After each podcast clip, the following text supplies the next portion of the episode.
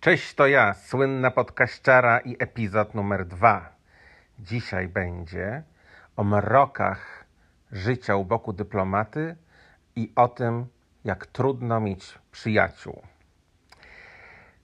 Wiecie albo nie wiecie, mój mąż jest amerykańskim dyplomatą. W związku z tym podróżujemy po świecie i przenosimy się z miejsca na miejsce tak mniej więcej co 2-3 lata.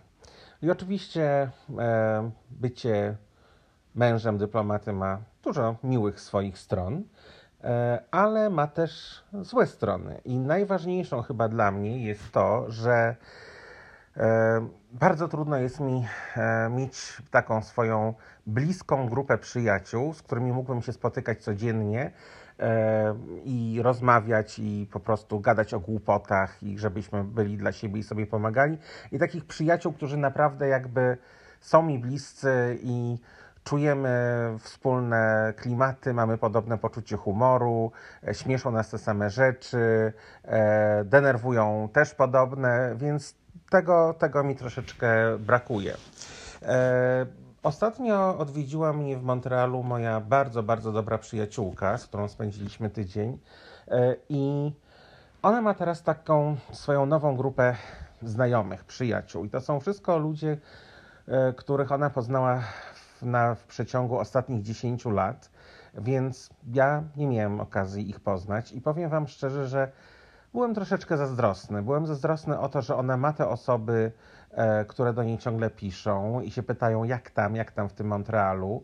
E, ma osoby, którym może kupować e, beznadziejne prezenty na e, powrót do Polski. E, ma osoby, które kiedy w sobotę ktoś ma urodziny, to muszą do niej koniecznie e, zadzwonić na, na Messengerze i zobaczyć, bo bo im strasznie jej brakuje i chcieliby, żeby była z nimi na tej właśnie imprezie. E, I, i było mi troszeczkę przykro, bo właśnie sobie uświadomiłem, że że, e, że ja nie mam takiej grupy przyjaciół, niestety. I, e, i, I tego mi tak naprawdę chyba najbardziej brakuje. Owszem, mam, mam dużo różnych znajomych, mam przyjaciół, których mam od bardzo, bardzo dawna. Właśnie ona jest jedną z takich osób, z którymi jesteśmy w kontakcie mailowym, internetowym non-stop, ale wiecie, to nie jest to samo, co po prostu się móc spotkać, nie wiem, iść na lunch, na piwo, na kawę, na drinka, do klubu, na spacer. E, tego, tego troszeczkę brakuje. Do tego jeszcze dochodzą często różnice czasu, więc kiedy na przykład, no nie wiem, u mnie jest wieczór e, i akurat, nie wiem, chciałbym ja może o czymś poględzić, to, to w Polsce jest w, w tym momencie środek nocy, więc nie będę do nikogo dzwonił. E, no i w związku z tym czasami jest tak, że trzeba sobie znaleźć znajomych, tych, którzy są. E, I też e, bardzo często jest tak, że w podobnej sytuacji co ja są inne mężow, żony czy mężowie dyplomatów, którzy też są właśnie rzucani z miejsca na miejsce. I wiecie, to jest też tak, że im człowiek jest starszy, tym trudniej jest tak naprawdę mieć przyjaciół i znaleźć tych przyjaciół, bo kiedy ma się lat, nie wiem, 16 czy 20, to wchodzi się na jakąkolwiek imprezę i się mówi cześć, jestem słynna podkaściara, będziemy najlepszymi koleżaneczkami i już po prostu oczywiście przyjaźń się zaczyna. A kiedy jest się po czterdziestce, chociaż wcale się na to nie wygląda, to już nie jest tak wcale łatwo. I, yy, i są te inne żony. Są bardzo miłe, są bardzo fajne, yy, są bardzo dobre ale wiecie, to jest często tak, że po prostu się przyjaźni z tymi osobami, ale to są takie przyjaźnie na siłę, bo tak naprawdę nie ma nic innego. I w związku z tym bywają takie sytuacje, że na przykład e, były urodziny jednej z tych takich moich koleżanek. Jest tu taka bardzo fajna knajpa w Montrealu, nazywa się Beatrice. To jest super włoska, ale taka bardzo upscale i premium e, restauracja. Dosyć droga, E, ale mają specjalne lunche od środy do piątku, gdzie można naprawdę za całkiem sensowne pieniądze coś zjeść. No więc się umówiliśmy na lunch, żeby świętować właśnie urodziny jednej z tych koleżanek, była jeszcze druga z nami.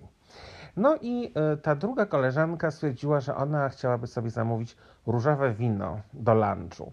No więc tam patrzy w tą kartę, patrzy, patrzy, patrzy, tam sobie wybiera te wino. No mówię, dobra, wybieraj sobie, wybieraj.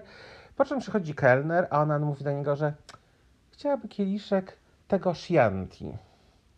No więc ja już po prostu od razu się w ogóle zsunąłem z krzesła pod stół, jak usłyszałem Chianti, bo sobie myślę, Boże Święty, no może ja też w 91 nie wiedziałem, że się mówi Chianti, no ale jakby jeżeli jest się jakby na jakimś poziomie i się podróżuje po świecie i się bywa i się bywa w restauracjach, no to raczej się powinno wiedzieć, jak się to wymawia.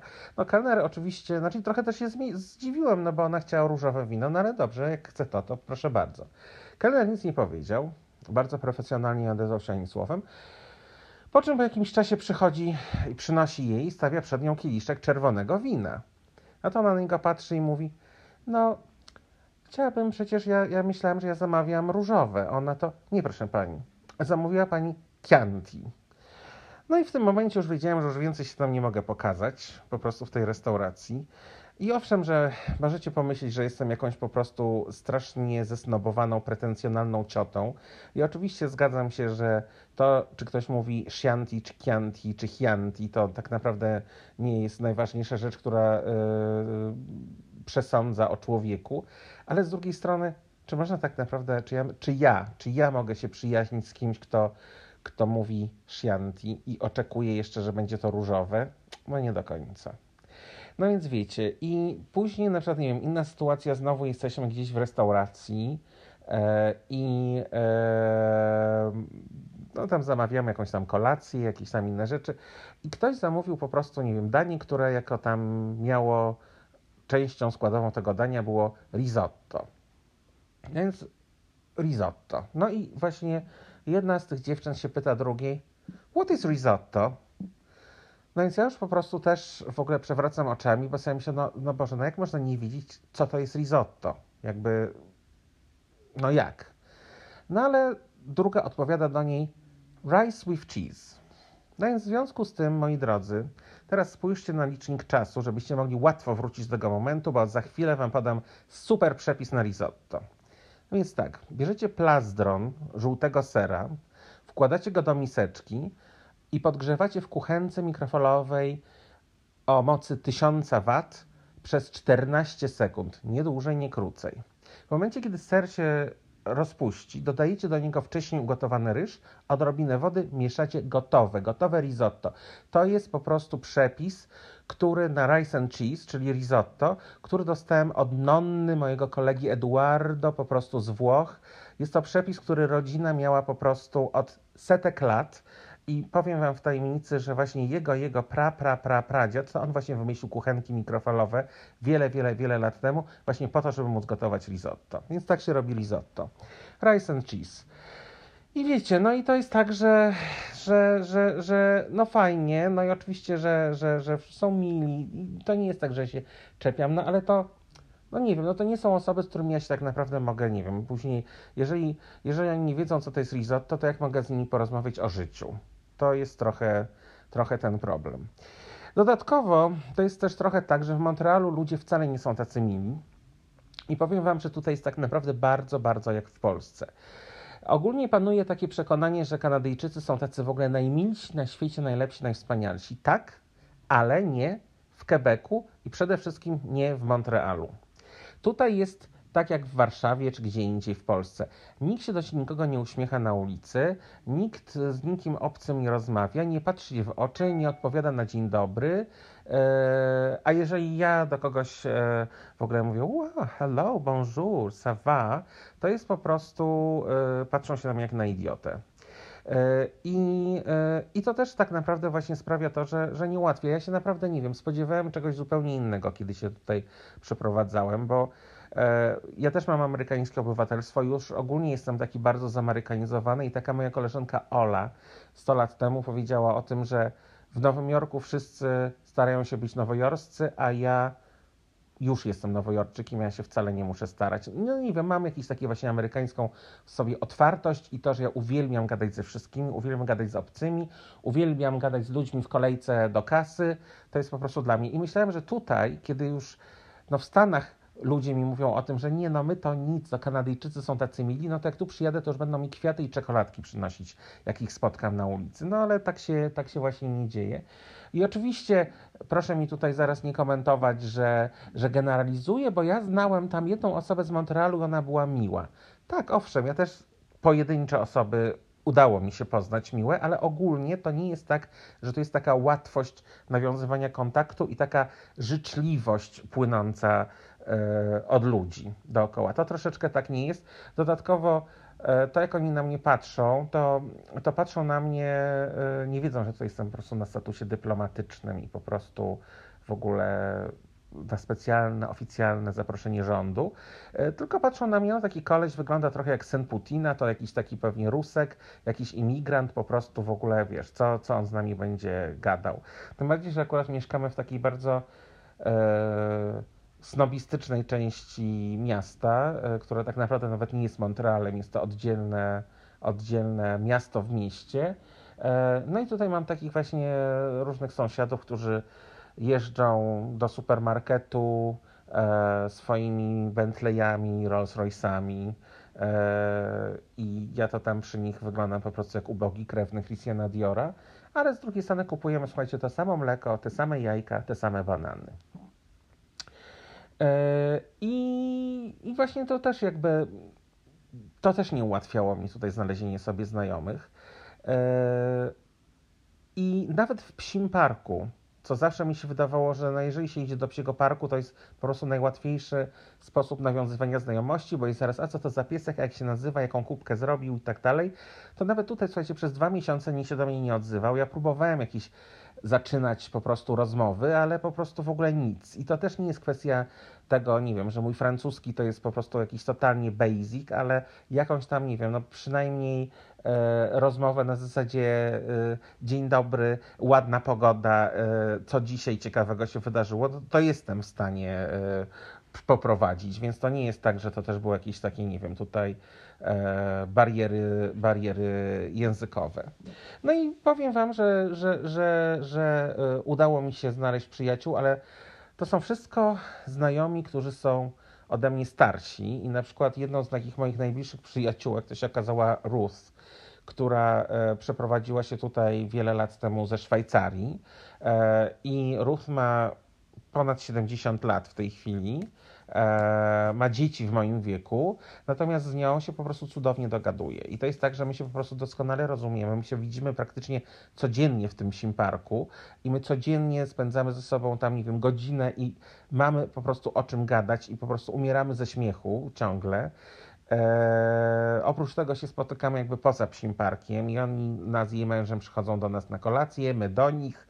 Oni mają cudowny dom, taki tutaj w ogóle w górach, e, gdzie, gdzie nas zapraszają, więc to też jest fajnie, że mam takich znajomych, więc kiedy będę się z tego Montrealu wynosił tak naprawdę już niedługo, za kilka miesięcy, to będzie kilka osób, e, za którymi będę tęsknił. Będzie też moja przyjaciółka Hania, która która jest z Polski, jest też e, żoną amerykańskiego dyplomaty. Z tym, że oni to się poznali w ogóle już w latach 90. i Hanka jest po prostu genialna.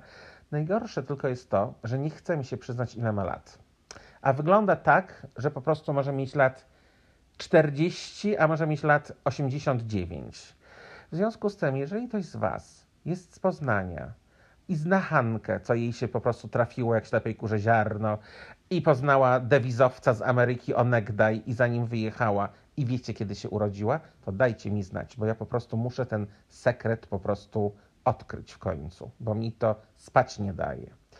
Więc, e, więc tak jak mówię, będę miał, będę miał za kim tęsknić, e, ale to nie zmienia faktu, że po prostu tak naprawdę dla mnie jedno z takich naj, najtrudniejszych rzeczy w życiu bycia właśnie dyplomatą i przenoszenia się z miejsca na miejsce, to jest to, że to jest bardzo trudno e, zbudować sobie siatkę znajomych, bo wiecie, to też zajmuje czas i czasami jest tak, że kiedy gdzieś się przyjeżdża na dwa lata, to to naprawdę mija w ogóle bardzo szybko.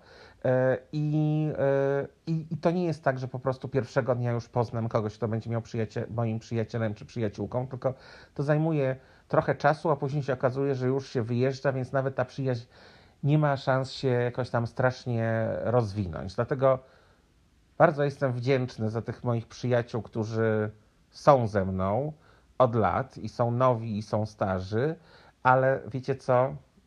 Nie mogę się doczekać, aż po prostu mój mąż przejdzie na emeryturę i my osiądziemy w jednym miejscu i wtedy będę mógł sobie po prostu zacząć budować taką siatkę przyjaciół i będę miał po prostu do kogo zadzwonić, z kim się spotkać, z kimś iść na lunch, e, gadać o głupotach i tak dalej, i tak dalej. E, to tyle na razie. E, mam nadzieję, że ten odcinek wysłucha więcej osób niż pierwszy. E, I miłego weekendu. Na razie. Pa. Pa, pa.